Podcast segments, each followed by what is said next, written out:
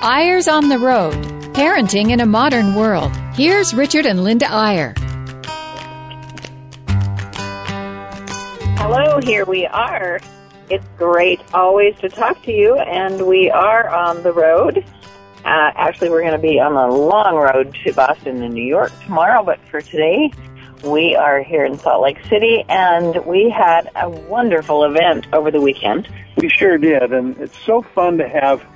You know, all these shows are on YouTube. BYU is good enough to save them up, and we were thinking the other day, one of the blessings to us is that we can go back and listen to them and figure out where in the world we were each week. Because as of right now, who knows how long we'll be able to keep this pace, but we're somewhere in the world almost every day talking to wonderful parents about how in the world to raise a child in this very difficult world where we're trying to be parents. But it was a rare week for us, Linda, because this time parents came to us and we held a gathering of about a hundred wonderful moms right in our own home in Park City.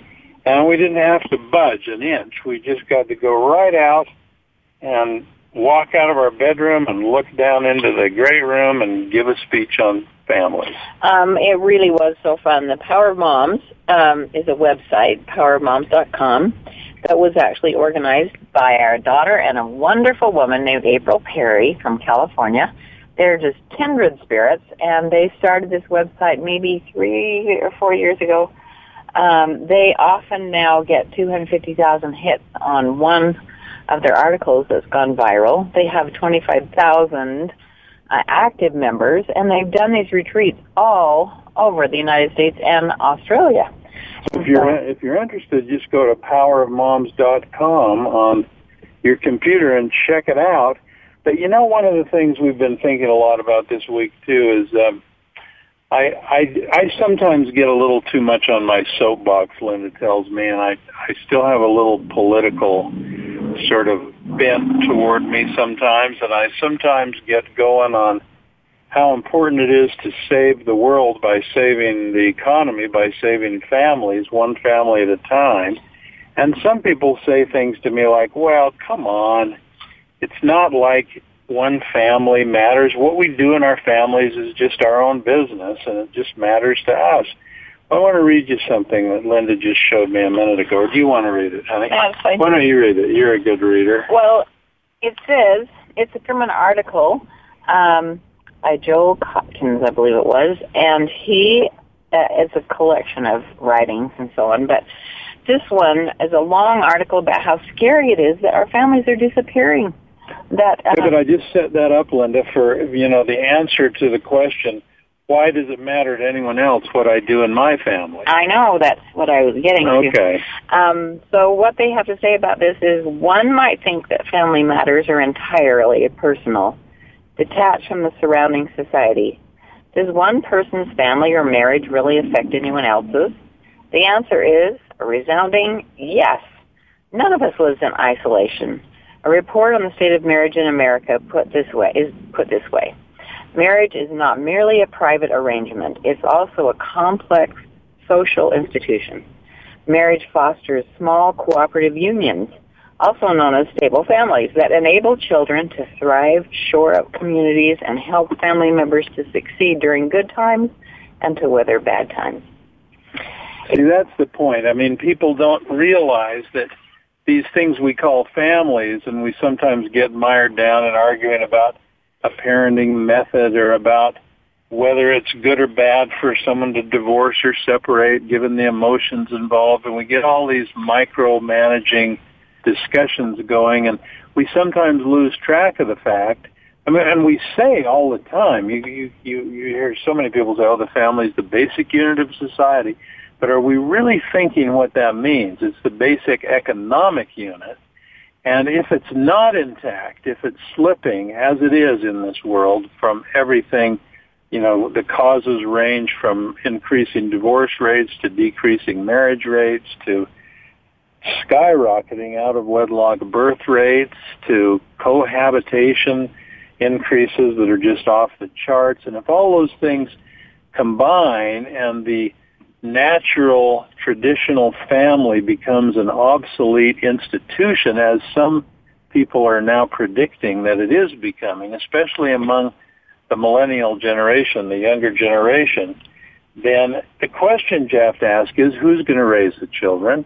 Who's going to provide the economic stability? All the things that families do that have economic value to society, who is going to perform them? Is it going to be a commune? Is it going to be a welfare system? Is it going to be a prison? Who's going to do those functions? Let oh, I'm back on my soapbox. Yeah, I know, but we need to be because it's so very scary. This article says now uh, more than 50% of children born to mothers under 30 are born out of wedlock. More than 50%. That is so scary to me. It's just so horrifying. And I, you know, sometimes people say, well, you know, I need my personal freedom. I don't really want to get committed. I need my personal freedom. And David Brooks in the New York Times, who's one of our favorite writers, uh, says he goes even further. He explains how maximizing personal freedom does not necessar- necessarily give people what they want. Rather, he argues individuals are better served when they're enshrouded in commitments that transcend personal choice. Commitments to family, God, craft, and country that man knows how to say it. He knows how to say it. So anyway, that's the that's the view from above. We're fighting a battle. Those of us who are concerned about families, and we're we're losing. We need to find better ways to, as we like to say in our little mission statement, we need to find ways to fortify families by not so much by fighting the bad kinds of marriage, but more by popularizing parenting, by celebrating commitment, by bolstering balance in our lives, and by validating values. That's what we hope to do. It's what we do in little groups all the time. We wish that it could happen on a larger scale. We know churches work at this hard. We know a lot of institutions do. The divide's not as simple as you might think. If you look at the statistics, to see where families are weakening as measured by people not getting married at all or by getting divorced at a very high rate. It's interesting that there's two groups, each comprising about a fourth of the public that do better than average on marriage and on valuing and keeping their families together. One is termed often in statistical analysis the faithfuls, and that's people who do attend church and who believe in God and who essentially keep their families strong because they believe it's the right thing to do.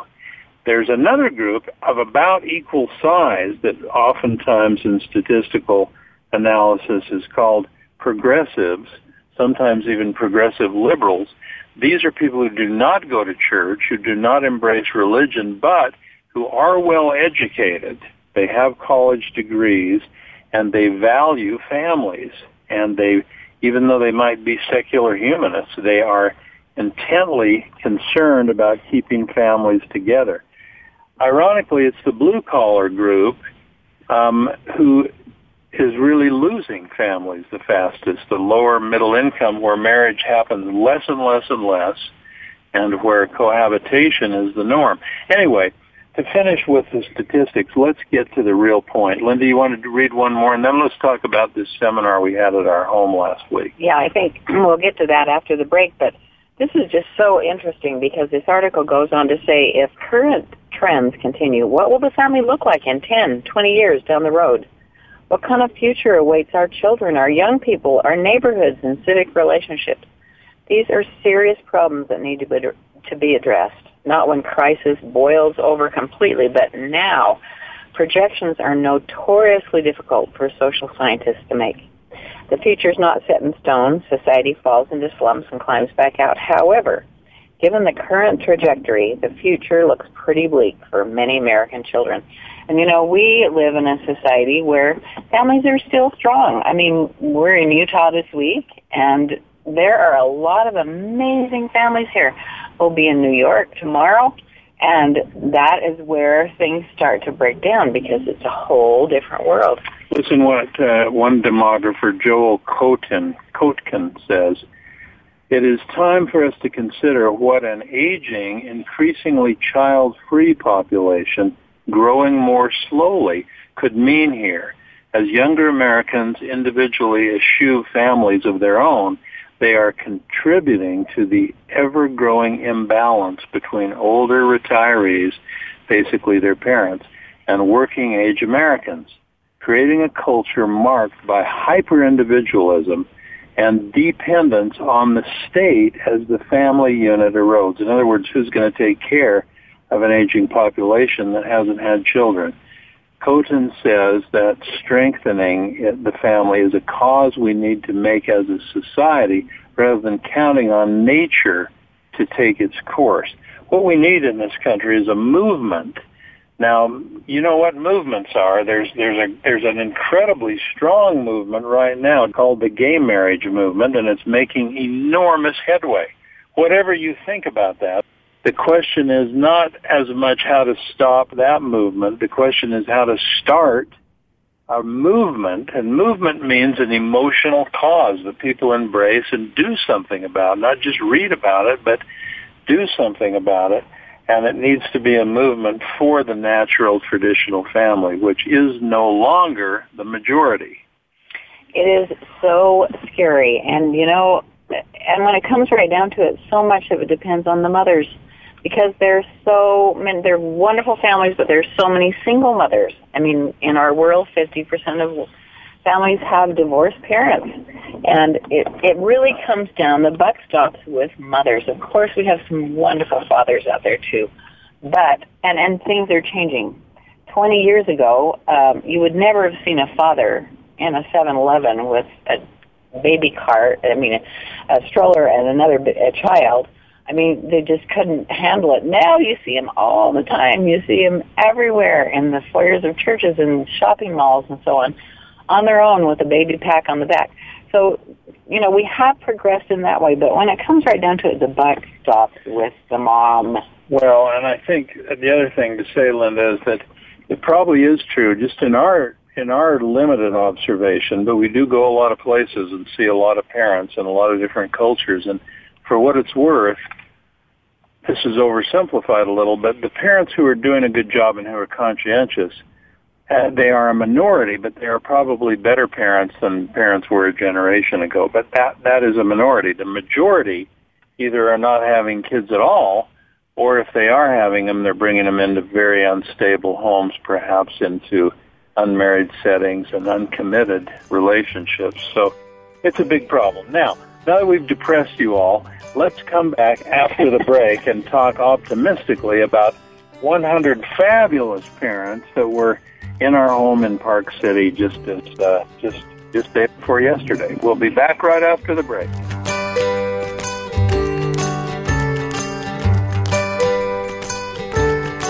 And we are back. And now, as Richard said just before the break, now that we've totally depressed you about the demise of the family, let us talk about some terrific families that we met this weekend. Um, we had some terrific mothers, and then in the afternoon, a handful of dads showed up. Of course, all of the dads couldn't come because somebody has to take care of the kids. I mean, of those 60 women that were there, or no, weren't quite, I mean, 80, well, there 80 were women, 80, 80 women. dads showed up. But um, we figured there were over 300 children represented by the audience, and so somebody had to take care of all those kids, whether it was neighbors, grandparents, whatever, and and the dads in a lot of cases, and get them to soccer and piano lessons and baseball and all that stuff. But Let we me, had let me, so let me much just, fun. just for, for by way of background and also by way of bragging about our our daughter Saren. I mean, this power of moms thing. You have to understand that Saren's a very educated and bright gal who while she was at Harvard and while she was doing a lot of educational presenting and, and professional associations and so on, it began to bother her more and more that she would go to all these conferences on professional development on every field under the sun and she began saying, well, where is the professional development and career development for moms, for those who are staying home and doing the right thing by their children and who are lonely in doing it and who have really no no help. Why don't we have the same kind of seminars where we have speakers and improvement ideas and and brainstorming sessions just like any profession, only we focus on the very difficult and complex task of being a mom and raising a family. So that's basically what they've done, and they have seminars and, and retreats all over the country. And again, the the website is powerofmoms.com, but uh, we we've promised we'll hold, we'll host one every uh, every spring. Maybe you want to come up to our house next spring, but they're held everywhere. And so anyway, with that as background, imagine our living room, our great room, filled with nearly a hundred, counting by the time the dads got there, and we're all just trying to do a better job. Speakers are coming in, giving ideas, splitting up into little groups for brainstorming and for sometimes age specific because if you're a mom with an 11 year old, you want to get with other moms that have an 11 year old and talk. And sometimes, you know, issue specific because there was a huge talk on discipline. I mean, talk going on we split up in, in groups according to ages on discipline because it's a little different with a three-year-old than it is a 13-year-old. And so it was just so interesting. I think probably they learned more from each other than they did from any of us who spoke. But it really was, it's just invigorating. It's electric when you get that many good mothers together. And, you know, by definition, they were good mothers. But I have to tell you about the favorite thing I have during those seminars is talking to people and talking about their individual stories. And the best stories this time came from a couple of different families who were really working to change the trajectory of their families.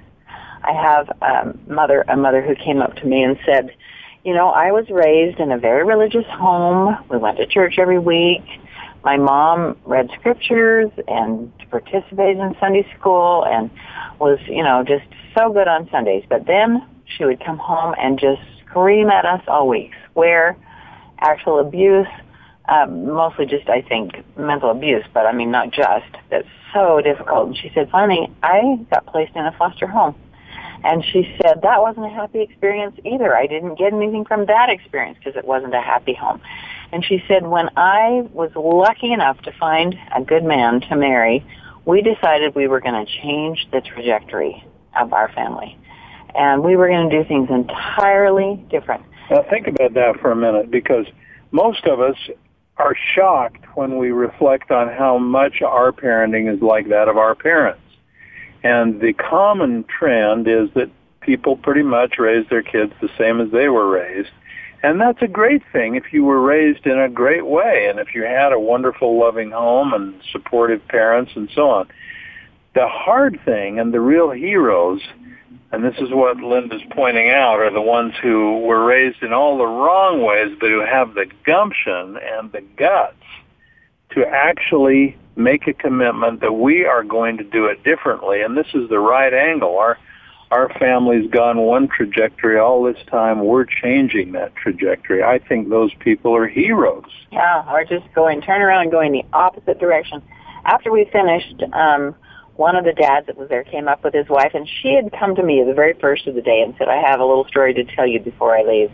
So at the end of the day, she came up with her husband, and they were such a cute couple. She was about five two, and he was about six four and um but just really cute. And they said you know we want to tell you that we both came from totally dysfunctional homes. We it was just so dysfunctional it was unbelievable. And when we found each other we decided before we even got married that we were going to turn around and do this same turnaround turn around 180 degrees and go the other way. And she said we just get a hold of every parenting book we can find. We, we have no idea. We had no idea how to create a happy family because we had no example to go from. So she said, we, we read books, we go to seminars, we do everything we can to glean ideas of how to raise our family because we just have no foundation whatsoever. And those people truly are the heroes for not just this, this generation of their kids, but for many generations to come. You know, we, one of the ironies of the world we live in, we comment on this often, we meet so many people who are really quite brilliant and quite accomplished in their careers and oftentimes in their hobbies or their, their, their music or their sports or whatever they do. And they understand how you set a goal and have a strategy and pursue it and, and improve and, and, and get better and better and so on. And yet, for some odd reason, so many have never applied